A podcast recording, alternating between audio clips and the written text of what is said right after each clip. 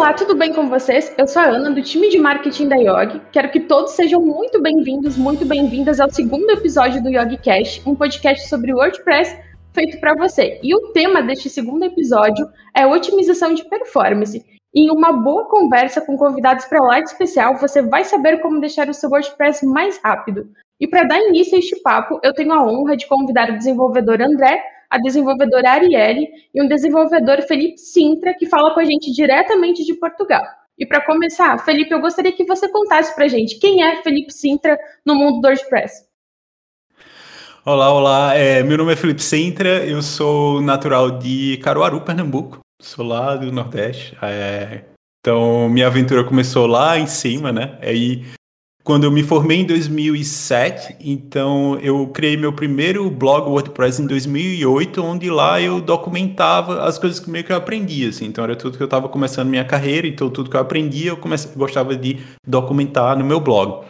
E depois na, de, dessa, dessa primeira experiência com o WordPress, eu passei a utilizar aí meio que na curiosidade, né? Tentar ver como era que as coisas funcionavam, como era que eu mudava a, a aparência do meu blog.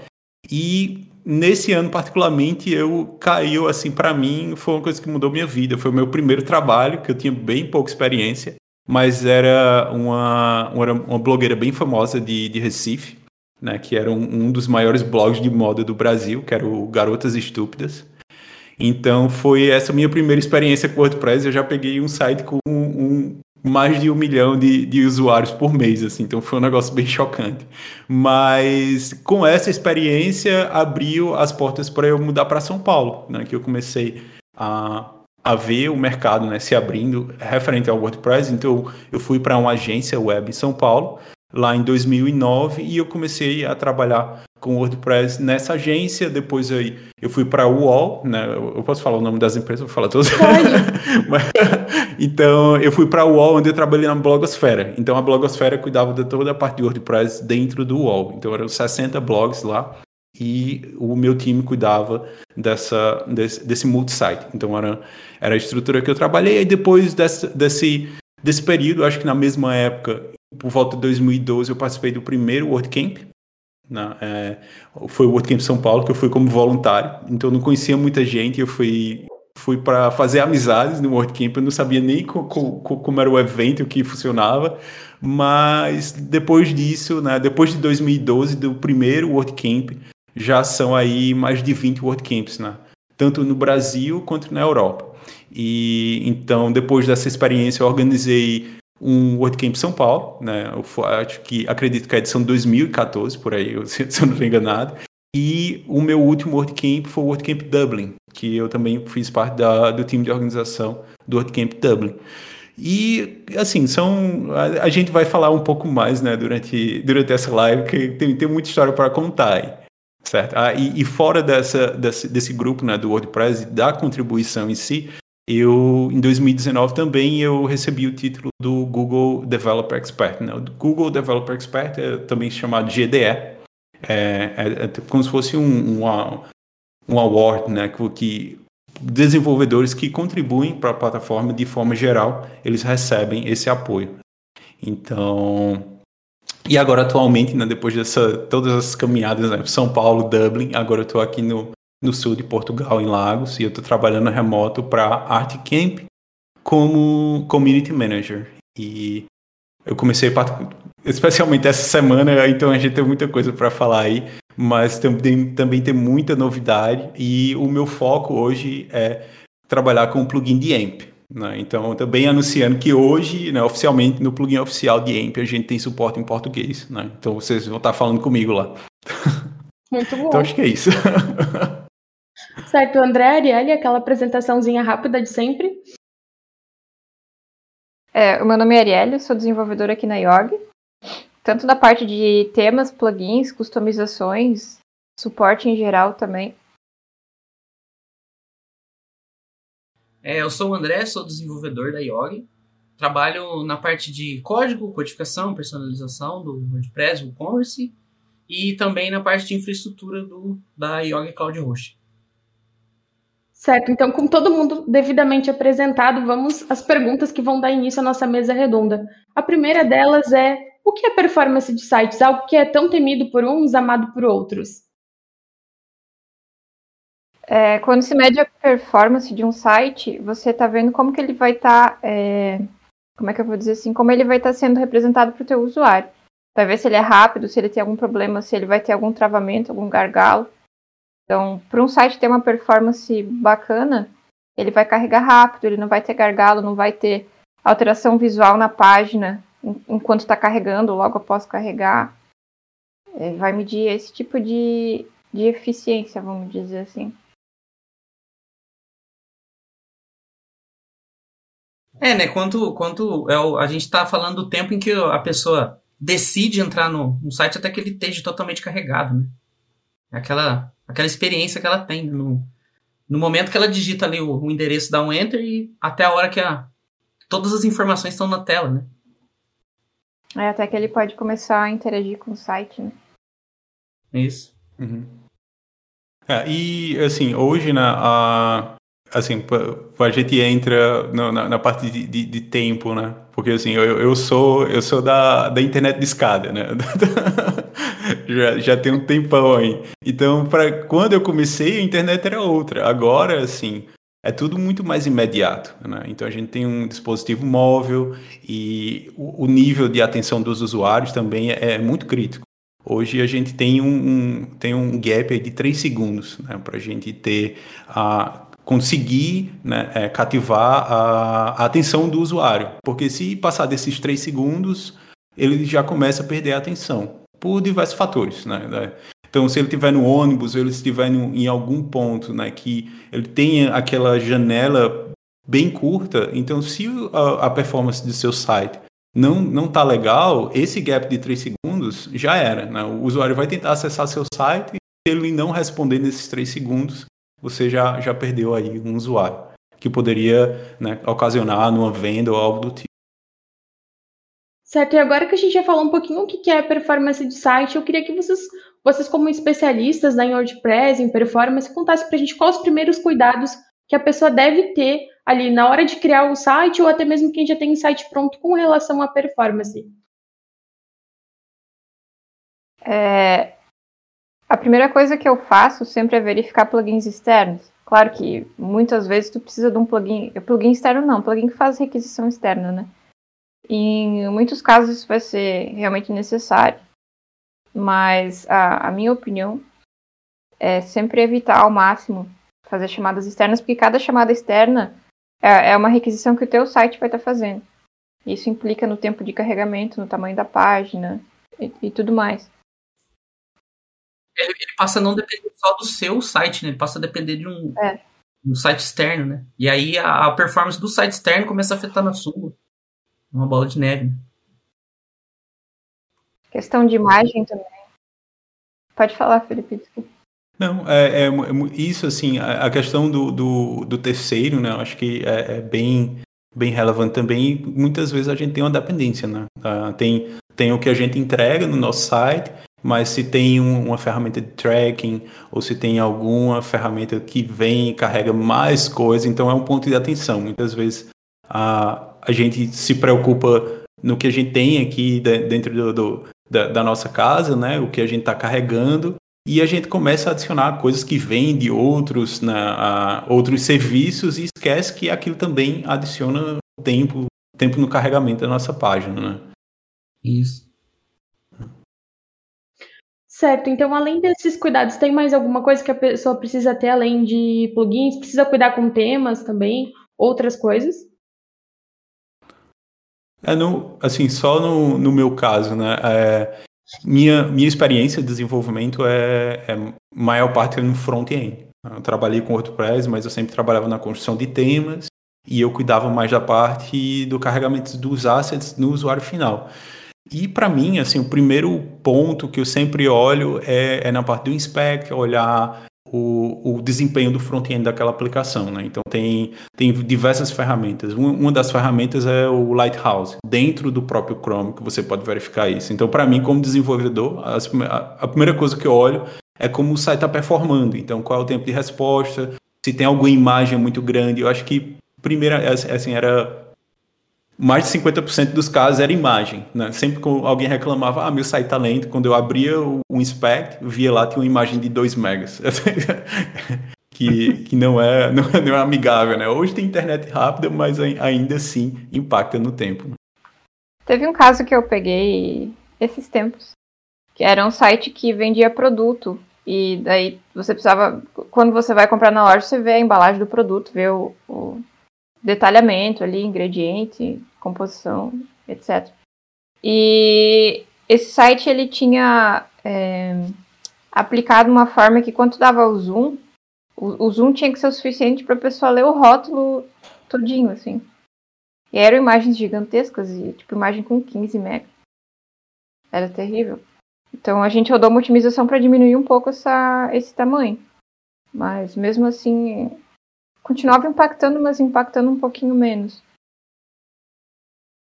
É, às vezes são imagens que tiram é, específicos para ser imagens de alta resolução, né? E aí ela vai do jeito que sai da câmera, ela vai direto pro, pro painel e aí é usada no site. Aí só, só que a câmera tem um, uma alta resolução que talvez não seja necessário pro, pro site. Ele precisa fazer uma otimização antes ou até talvez pegar uma imagem de resolução menor, fazer uma troca, né? Em vez de usar a imagem direto da câmera para poder performar melhor. E aí pega uma página de produto que tem ali quatro, cinco, seis imagens desse tamanho e detona com o site. É. é. A gente sabe o quanto a imagem é importante, né? Então, nesses casos, tem que ter bastante cuidado. Uhum. Ah, tem, tem estatísticas que acho que 80% de, de toda a web são imagens, né? E é uma área que vem, vem aí evoluindo. A, a, acho que nos últimos anos tem, tem, tem, se dado uma atenção maior. Então, por exemplo, na parte do HTML, a gente tem mais elementos que ajudam a entregar imagens responsivas, por exemplo. Então, é, algo, é um recurso que a gente pode implementar no WordPress, né? utilizar imagens responsivas. E, e como, é, como é que isso funciona? Né? Você tem como criar um código que, dependendo da resolução do usuário, ele vai entregar o formato e o tamanho correto para aquele usuário. Né? Esse é, é, um, é, ponto que a gente tem hoje. O segundo ponto que a gente tem são os formatos, né? que é a, no WordPress, na versão 5.8, a gente teve a inclusão do WebP. Né? O WebP é um formato de compressão, como o André falou, né? que você tem um formato que vem da sua câmera, que é a de alta resolução, você pode fazer o zoom e ver aquilo, aquela imagem e até colocar no, no seu monitor, mas quando você está na web, tem que ser algo mais, tipo, preparado para a web, né? Feito para a web. Então, tem o WebP, que hoje tem no, no suporte na versão WordPress 5.8, você já pode fazer o upload dessas versões né, de, de imagens. E tem plugins também que fazem tratamento para você converter imagens nesse formato. É, agora o WordPress ele aceita, né, você fazer o upload. Agora, antes da, dessa versão ele, ah. não, ele não aceitava, né, ele não identificava como um formato válido de imagens, né? Sim. Aí a, a partir de, de, dessa nova versão ele, ele consegue entender que é um formato válido, que não é uma, um arquivo uhum. estranho. E aí ele tá, ele, o WordPress ele tá se adequando junto com a tecnologia. Né? Uhum. É, mas em, vamos dizer assim, 95% dos casos de otimização que eu pego, eu sempre instalo um plugin para conversão de WebP. Isso. E dá uma diferença enorme no site. Diminui, sei lá, 50% de tamanho ou mais, dependendo do site. É, especialmente em lojas virtuais, né, que precisam desses plugins. É. Uhum. E o tamanho ele está relacionado diretamente ao tempo que tu vai demorar para carregar aquele conteúdo, né? Então, quanto maior o tamanho, pior. Sim. Isso, e só complementando é, essa parte das imagens também, de ter, assim, o, o, plugin ele ajuda bastante e também tem, tem ferramentas como CDN também, se você tiver né, o budget para usar é, essa ferramenta, então você vai ter um servidor específico que vai entregar suas imagens e você também consegue fazer a conversão já na CDN. Né? Tem, tem serviços como o Cloudflare que ele consegue fazer a conversão também. Aí você a diferença é que nesse caso você não usa o processamento do WordPress para fazer a conversão, você tem um servidor dedicado que vai cuidar dessa imagem também. Isso é, é um, é um ponto interessante. Se você tem budget para fazer isso, porque tem um custo também, se você quiser utilizar essas ferramentas. A gente falou em imagens, em plugins. Na opinião de vocês, a quantidade de plugins atrapalha a otimização de performance? Que cuidados ter nesse sentido? Boa, né? Essa é boa. Atrapalha bastante. Eu acho que não, não bem na quantidade, mas acho que na qualidade. Eu acho que às vezes a gente. É, é, às vezes a gente tá pegando um, um projeto que já foi começado e às vezes algumas pessoas testam algumas coisas, né? Vou, vou, vou, tentar esse, não deu certo, vou tentar outro, vou tentar outro. E aí talvez a gente, não pelo número de plugins, mas pela, é, pela, pela uma, uma, escolha. Né? Talvez se melhorar a escolha, mesmo que o site tenha bastante, só que sejam plugins que estejam fazendo certinho o seu trabalho de uma maneira eficiente, eu acho que a quantidade não, não interfere tanto do que a qualidade desses plugins escolhidos. Vocês concordam com isso? É, tem um ponto que. Uh, me corrijam se eu estiver errado. Mas cada plugin ele vai carregar os seus arquivos, então mesmo que, tu tenha um plugin que ele está ativo, mas tu não está usando ele, de qualquer forma ele vai carregar os próprios arquivos. Então, ao meu ver, isso impacta. Não, totalmente. É, é, tinha, tinha uma, acho que eu, eu falava muitas vezes com, com o pessoal da comunidade, até em evento, e, e, plugin sempre era um tema, assim, que vinha, todo mundo quando se reunia, assim, todo mundo começava a falar de plugin, e todo mundo falava que plugin é uma coisa que ele, ele muito, assim, na, na maioria dos casos, o plugin ele é feito para funcionar com WordPress, não é para funcionar com outros plugins, ou ele, é, quando, assim, é um plugin popular, ou com cuidado, ele é bem escrito e ele funciona com outros plugins, tem um, um impacto tão grande. E também a questão do, de, de, acumular plugins. Então, já trabalhando com WordPress, já vi muitos sites que tinham, tipo, entravam 70 plugins, 80 plugins, e não andava, assim, a coisa não andava. E tinha outras soluções que eu viam com 50, 60 plugins que funcionavam bem, porque era, era uma seleção feita com cuidado, não era simplesmente sair, que nem o André falou, clicando, testando e, e deixando lá também. Esse é um ponto bem importante também. É você ficar policiando. Sempre tá tendo cuidado que, ah, tô, tô usando ou não esse plugin. Se eu não estou usando, remove. Então, isso vai ajudar tanto na performance quanto na segurança também. Que é muita tentativa e erro, né? Mas eu entendo, pessoal, assim, trabalhando com marketing e escrevendo sobre plugins, a vontade que eu tenho é sair baixando 56 mil e testando todos. Mas aí não ia ter site que funcionasse, né? Mas o próximo ponto agora da nossa conversa é hospedagem. De que forma ela faz diferença na otimização de performance? Só vou deixar para o pessoal daí para falar. Ah, eu, eu, eu, eu, queria falar que tem, eu, eu, passei por um problema desse hoje, assim. É, quando eu estava respondendo um, um, tópico no, no suporte, e a pessoa tava lá revoltada, falando: Ah, é, eu instalei o plugin, o plugin da, deixou meu site lento. Aí quando eu fui testar é, o, o, site, o, o, tempo de resposta do servidor estava de 3 segundos. Né? Só o, o, primeiro byte. Né? Tem, tem uma métrica que meio que é usada para ver como é que o servidor está respondendo, como o back-end está respondendo, que é a entrega do primeiro byte e só o tempo do usuário fazer a requisição e ter a resposta do primeiro byte era de 3 segundos. Né? E ele já estava ocupando, tipo, plugins que rodavam no front, não no, no back-end. Né? E isso é um problema bem comum também. Eu acho que depois de imagens, para mim, servidor é, é, o segundo ponto que eu olho, assim, referente à performance, porque pode comprometer bastante. Né? Entrando naquele ponto dos 3 segundos, você já gasta 3 segundos simplesmente com sua hospedagem entregando o primeiro byte, não exibindo a sua página, mas entregando o primeiro byte, você já está aí três segundos atrás da concorrência. Né? É.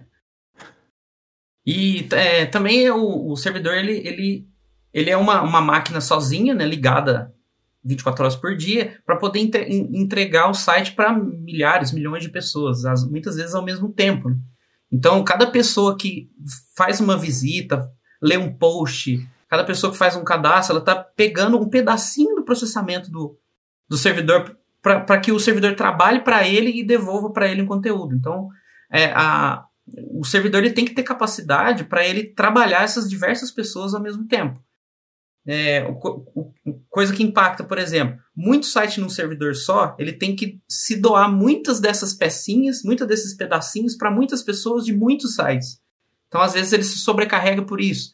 Às vezes, o, é, o servidor ele tem que fazer muitas tarefas por, por baixo do pano, que são as tarefas de Chrome, por exemplo. Ele tem que fazer muita requisição para ele mesmo, para ele poder trabalhar. Então, tendo uma escolha de um servidor que consiga, que, que você através de métricas, consiga entender que ele vai suportar o seu tráfego, o seu projeto, sua quantidade de plugins, seu processamento de imagens, ele vai impactar diretamente, até igual o Felipe falou, de, ele não vai ter três segundos para fazer uma requisição do primeiro byte, ele vai ter milésimos de segundo para trazer, alguns milissegundos para poder trazer o primeiro byte. E aí esses três segundos de, de estatisticamente falando, que é o que a pessoa ela fica ali no site para ver o site carregar, né? Não são os primeiros três segundos e ela vai, ele vai gastar esses três segundos para renderizar o site de fato.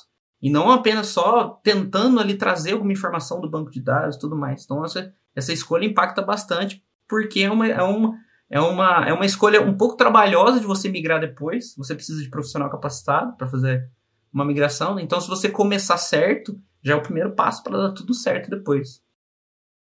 Durante as otimizações de performance que eu já fiz, é, eu já peguei vários casos que eu não conseguia melhorar a nota dela, da, da performance, por conta do, do tempo do primeiro byte. Eu já peguei casos que era enorme. Claro que oscila a, a nota, né? Ela vai oscilar bastante por conta da conexão, por conta da sobrecarga do servidor. Mas já peguei casos que, por exemplo, para carregar o site inteiro demorava, sei lá, 26 segundos. O que é absurdo. É, demais, né? Então, é, é, só, só complementando né, o que o André falou e o que eu falei também, que eu falei de 3 segundos, mas referente a essa métrica do primeiro byte, um tempo ideal é de 100 milissegundos a 200 milissegundos. Né? Então, se a gente fala 3 segundos, a gente está falando 30 vezes mais lento do que o ideal. Né? E depois o tempo de carregamento total, aí isso tudo é somado e, assim, é uma combinação de vários fatores que, que a gente vai ter, tipo, ou um bom desempenho um desempenho que, que vai prejudicar você, né? Certo, e falando também sobre otimização e sobre como o Google está de olho aí na experiência do usuário, um dos assuntos que chamou bastante atenção nesse ano foi, foram as métricas Core Vitals. Eu queria saber o que, que vocês acham dessas métricas e o que esperar do Google com relação à experiência do usuário e otimização aí para 2022 que está quase chegando. É, elas são métricas que é, elas vão formar ali o, a tua nota em performance, né? Precisa ter algumas métricas, alguma forma de mensurar o quanto que teu site vai, o, o tempo de carregamento, depois de quanto tempo que o usuário vai poder interagir. Então, é, ele vai ter algumas métricas ali que vão formar esse núcleo da performance, vamos dizer assim. Acho que até o, o Felipe pode falar melhor de uma forma mais técnica sobre isso. Eu acho que com essa, com, com é, essa nova implementação que o Google fez, ele está vendo de uma forma mais detalhada, né? Tudo, tudo que é feito, todo o conteúdo que está ali. Que antes disso era de uma maneira mais genérica, né? Se o site carregava ou não, e aí agora ele está vendo se o seu conteúdo está passando de uma área útil, se o, o conteúdo está largo demais, o, e ele está vendo de, um, de uma forma um pouco mais humanizada, né? Tudo que está escrito ali, tudo que está renderizado, para que as pessoas que utilizem o motor de busca tenham resultados mais eficientes, não, tenha menos incidência de, das pessoas entrando no site que não tenha não esteja otimizado e não esteja é, de acordo com o que a pessoa espera encontrar né, na hora que ela procura uma informação. Acho que é para aumentar até a reputação do próprio buscador, não é isso? Então, aí é, é, entrando Bom, a Ariel falou, entrando no, no, no, caráter mais técnico, né, que a gente tem referente a o, o, o Web Core Vitals, é, ele, eles, esse, essas métricas a, a, gente teve assim, o anúncio, né, o primeiro anúncio dela no meio do ano passado.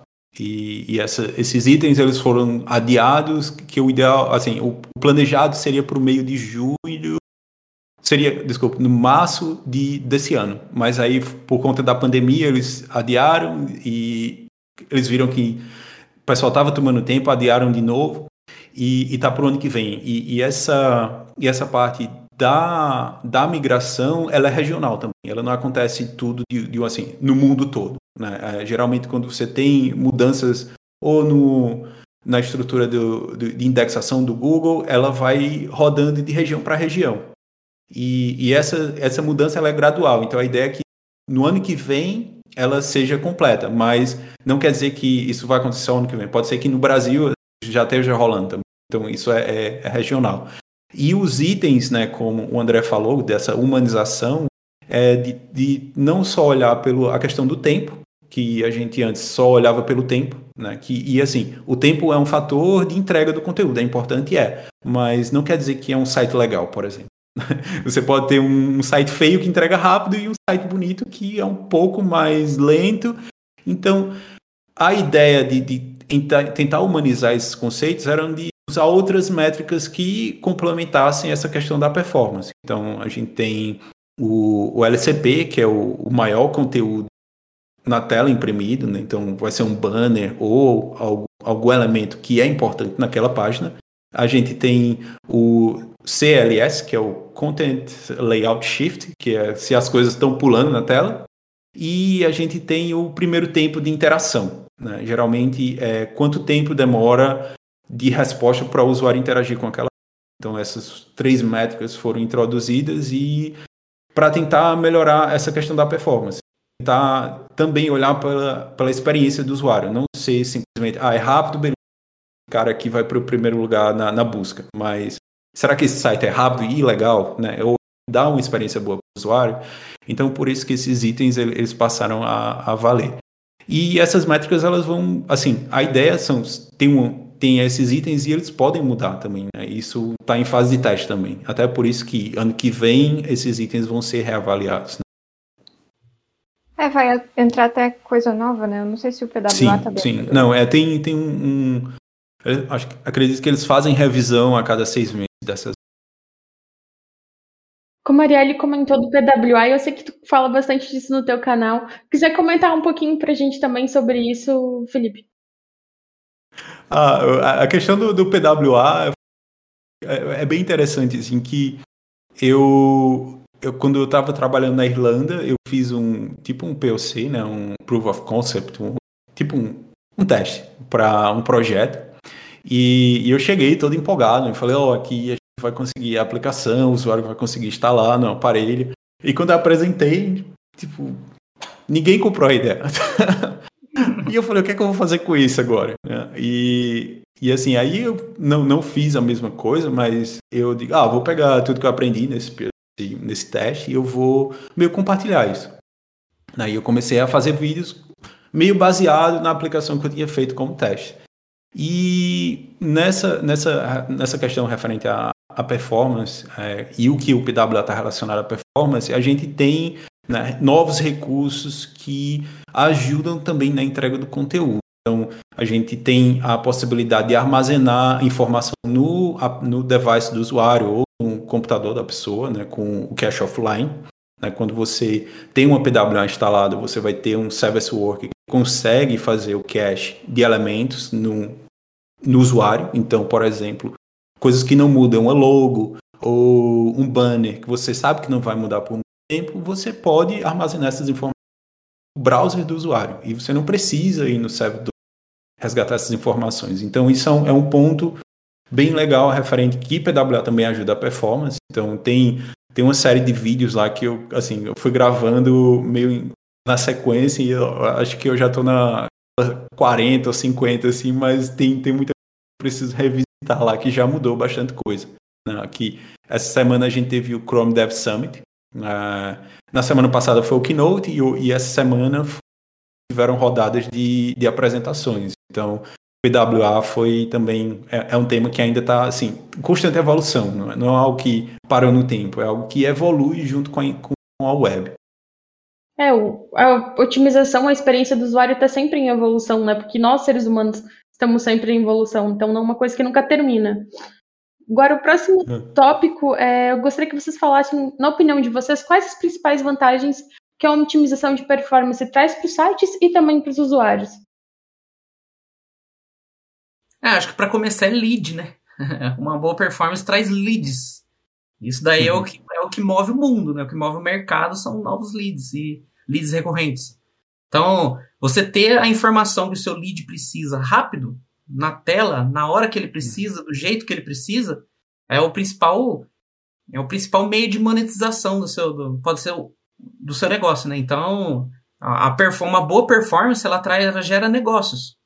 E muitos dos sites que estão por aí, uma grande maioria dos sites estão no ar hoje para gerar negócios, para gerar renda para alguma empresa, para alguma pessoa. Então, acho que o principal ponto aí é uma boa performance traz retorno, principalmente financeiro. É, e ela vai te ajudar na colocação na busca do Google, né? O que está diretamente ligado ao que o André falou. É uma boa performance põe nas primeiras páginas. Né? Hum. Junto com outros fatores, né? Mas. Sim. Não, e, e, só mais um ponto também, né? A, a, o lead é, é, essencial. Eu, quando, quando eu trabalhei num, em e-commerce, uh, não e-commerce, mas um, um marketplace em São Paulo, era, era visível, assim. Então, é, mudanças de, de milissegundos impactavam, porque muitas vezes é, é milissegundos, quando você está numa conexão 3G, esses milissegundos eles se transformam em segundos. Né? Então, vale, vale muito lembrar disso, porque a gente tem, tem tipos de, de, Assim, a gente faz a avaliação da performance na, em um ambiente seguro, conexão rápida, e a gente tem uma métrica. Mas se a gente for no, no campo, né, em números de campo, esse vai se multiplicar. E esses segundos que você tem na, no momento que o usuário, por exemplo, vai comprar um produto, vai fazer uma compra, né? então ele pensou, ele estava lá no impulso ah, eu quero comprar essa camisa. Aí ele clicou e, e a, a, a, compra foi confirmada, beleza, já era, né? Você vendeu. Imagina, fica e passa e carrega, carrega, carrega e o ônibus e ele tem que descer do ônibus. Aí ele já fechou o aparelho, saiu do ônibus, aquela venda você já perdeu já. Né? Então isso, isso é assim são, são momentos que, que a gente vê no dia a dia que, que influenciam. E com certeza acho que todo mundo já passou por esse tipo de problema, que assim, tentou fazer algo por impulso e aquela aplicação não respondeu, você meu fechou e já era, já mudou de ideia, já já comprou o sorvete, já gastou o dinheiro da camisa. Quem agradece é a fatura de cartão de crédito, né? Sim. Para finalizar então essa nossa conversa, eu queria que vocês falassem para o pessoal como que dá para medir a performance do site, como que o pessoal pode acompanhar e descobrir, não, meu site está ruim, precisa de atenção, ou meu site está bom, não preciso me preocupar. É, tem algumas formas. Eu acho que a mais é, acessível para qualquer pessoa talvez seja o Lighthouse. Está direto no próprio, no próprio Chrome, né? Pela, pela binha inspecionar. Uh, não me lembro agora qual que é o termo que ele aparece na, na inspecionar, Felipe. É, você quando é, quando você clica o botão direito inspecionar, aí vai abrir a abinha no, geralmente é na, na, parte inferior, aí uma das últimas abas é o Lighthouse. Então lá você consegue gerar um, relatório e ter uma ideia né, do, de como seu site está performando. E ele, ele te mostra tanto para celular quanto para rede cabeada. Ele faz essa simulação. Tem outras formas também, como o Google PageSpeed, é, que vai ser praticamente igual ao Lighthouse. Tem o Web Page Test, que é um outro site que vai medir a performance juntamente com algumas coisas. Tem o GTmetrix também, que a gente usa bastante. É, eu não sei se tem mais alguma outra além dessas. Eu, eu me limito sempre a essas, a essas ferramentas. É, e tem essas, essas ferramentas, elas vão gerar um, um, um, um, relatório, talvez tenha algumas coisas, algumas informações técnicas que alguém que não é da área, às vezes fica um pouco perdido, né? Pode ficar um pouco perdido com, com alguns termos. É, mas ali você vai conseguir ter um overview, né? Você vai ter que ter, ah, eu sei que o, que tá, o problema maior aqui está sendo o first byte, igual a gente falou mais cedo, que é o meu servidor está demorando para responder. Ou então ele também indica assim, ó, tem imagens muito grandes, dá uma olhada nas suas imagens aí se elas precisam ser tão grandes assim, então elas estão performando estão performando baixo. E aí depois, né, tendo pelo que você sabe, você está conseguindo resolver alguns problemas, pode ser que já resolva bastante coisa. E aí, se caso entre nesses termos técnicos que sejam muito difíceis, aí pode procurar uma ajuda de um profissional, né, para conseguir resolver todos os outros pontos, né? Mas um overview legal, essas ferramentas já conseguem, pelo menos, entregar ali o principal vilão. Ali você já vai conseguir ter um norte. Uhum. É, eu acho que em, em complemento a, a, esses itens, a, na, na parte de, de, de, relatório, né? se você tem um site WordPress e, e quer um, um relatório simplificado, tem, tem um SiteKit, você consegue conectar o seu site com o Analytics e o Search Console. E dentro do Search Console você consegue também ver, por exemplo, as métricas do Core Web Vitals, como a gente comentou anteriormente. Então, se você está dentro do, do Search Console, vai ter uma região que é experiência do usuário ou página e consegue ver as páginas estão respondendo no, na, no, por exemplo, no LCP ou no, no, em todas essas métricas que são relevantes à, à, à busca. Né? Porque, lembrando que esses valores, eles, se você tem um score bom, ele vai impactar no seu trabalho. E referente ao, ao, ao Lighthouse, ele assim, se você tem um WordPress, eh, por exemplo, headless, né? se você tem uma aplicação React, você consegue também ter o NPM do, do Lighthouse rodando no seu terminal. Você consegue ter as métricas do, do Lighthouse no terminal também. Né? Então, se você tem uma aplicação com Vue, React ou JS, você consegue também acompanhar essas métricas e também você consegue agendar para essas, essas, esses testes ser frequentes também. Por exemplo, até você consegue integrar com o GitHub. Né? Seria mais técnico assim, né? Você tem um projeto no GitHub, no controle, toda vez que você faz um pull request, você consegue agendar para essas, também. Então, acho que esses são, são um dos pontos. Na parte de, de, relacionada ao código, qualidade de código WordPress também tem outras, outras ferramentas que também fazem, né, monitoram isso. Né? Então, se, se, a empresa trabalha com criação de temas ou plugins, ela consegue também acompanhar e verificar a qualidade do código com as ferramentas também, que, que na parte de qualidade de código, né, que também vai impactar na performance. Às vezes um salto de versão, né? Troca uma versão, ah, agora mudou, pega, tá saindo PHP 8.1. Aí às Sim. vezes um, um, a, acontece de um código que está funcionando bem, né, no, no, no 8.0, pula para o 8.1 e passa a baixar a performance. Você vai descobrir a maneira como o PHP interpreta aquele código mudou. Aí você tem que uhum. estudar a documentação, fazer ajustes ali para que ele performance melhor ainda do que na versão anterior. Né? Tem que estar sempre tendo essa. É. curadoria. E, e, e, bem lembrado, né, só, só essa questão que a gente falou, é a versão do PHP também. Né? Se a, a, sua hospedagem ela não suporta o PHP 8, você está perdendo aí alguns segundos também no carregamento do seu, do seu site. Porque tem um, tem um gap gigante, né? A versão 5 e a versão 8, a performance é. Até da, da 5 para 7, a, a performance já é. é já, né? Certo, e agora para finalizar, eu tenho uma, uma pergunta que é especial para o convidado que já passou, acompanhou o crescimento do WordPress. Eu queria, Felipe, que você avaliasse o crescimento do WordPress desde que você passou a conhecer esse mundo e contasse para a gente o que, que você espera dessa plataforma que está sempre em crescimento. Então, é, a gente tem, uh, a gente está falando aí de, de, de, um software que está com acho que mais de 17 anos já, ou mais, né? E o, acho que o, o bem, assim, o, algo que é bem impressionante é desse, desse software continuar crescendo, né? Porque a gente vê que hoje a parcela da web que usa o WordPress é mais de 40%. Né? E, e, esse número vem crescendo. Isso é, é um fator bem relevante que usuários ainda, tipo, né, que esse, essa, essa ferramenta, ela, ela tá atendendo. E referente ao, ao, crescimento, tecnologia tudo muda a cada três meses, né? Então, todo, todo, a cada três meses a gente tem uma ferramenta nova, tecnologia nova.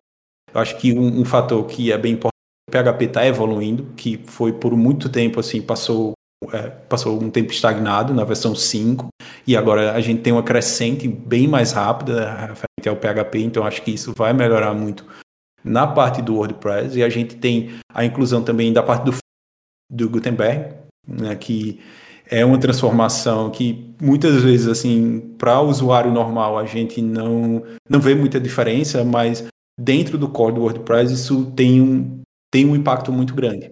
Né? E na versão 5.8 agora a gente tem a versão do site editing, né? que é a edição completa do site. Você consegue ter Gutenberg no menu, na sidebar. Então, essa é, é outra, é outra porta que está se abrindo, porque agora a gente tem a estrutura de componentes, conteúdo, agora a gente tem tudo dentro de componentes, né? E só tendo um exemplo, né? A, a questão do, do plugin de AMP, né? O plugin de AMP, ele, ele ajuda a, a melhorar, a performance utilizando um framework específico. Mas o Gutenberg é essencial para o AMP, porque dentro do Gutenberg, o AMP ele consegue traduzir aqueles blocos em Gutenberg para AMP. Né? E se aqueles elementos conseguem ser né, né, compilados para o menu e para outras partes, você consegue melhorar o desempenho aplicado desses em outras partes do site. Né? Isso não somente para AMP, como para outros plugins também. Então, eu acho que isso é, uma, é um ponto bem importante que a gente está tendo aí. Vai, vai ser um impacto, vai mudar o conceito sobre desenvolvimento de tema, né? Porque antes a gente desenvolvia temas pensando simplesmente, ah, tem essa página do produto, tem a página do, do autor, tem a página de contato. E hoje a gente vai pensar em galerias, design tem um design system e com esse design system eu tenho vários componentes e boto todo mundo junto e eu crio páginas, mas eu não tenho um, um formato travado, né? Eu tenho uma biblioteca de componentes que dá a liberdade do usuário criar o que né? Então isso é, é, um, é um fator que vai aí impactar bastante no futuro da plataforma. E, e eu acho que assim, e, e, o, o outro lado é a comunidade em si, ela, ela que é o grande motor aí da, da plataforma, isso que, que, que faz o, o WordPress estar onde está hoje, né? Certo. Felipe, eu gostaria muito de agradecer a tua participação, foi muito enriquecedora essa nossa conversa, dizer que a gente está com o YogiCast de portas abertas para receber você novamente mais para frente em outros uhum. conteúdos. Agradecer também a nossa dupla de desenvolvedores, ali o André e a Arielle, que estão com a gente nesse projeto.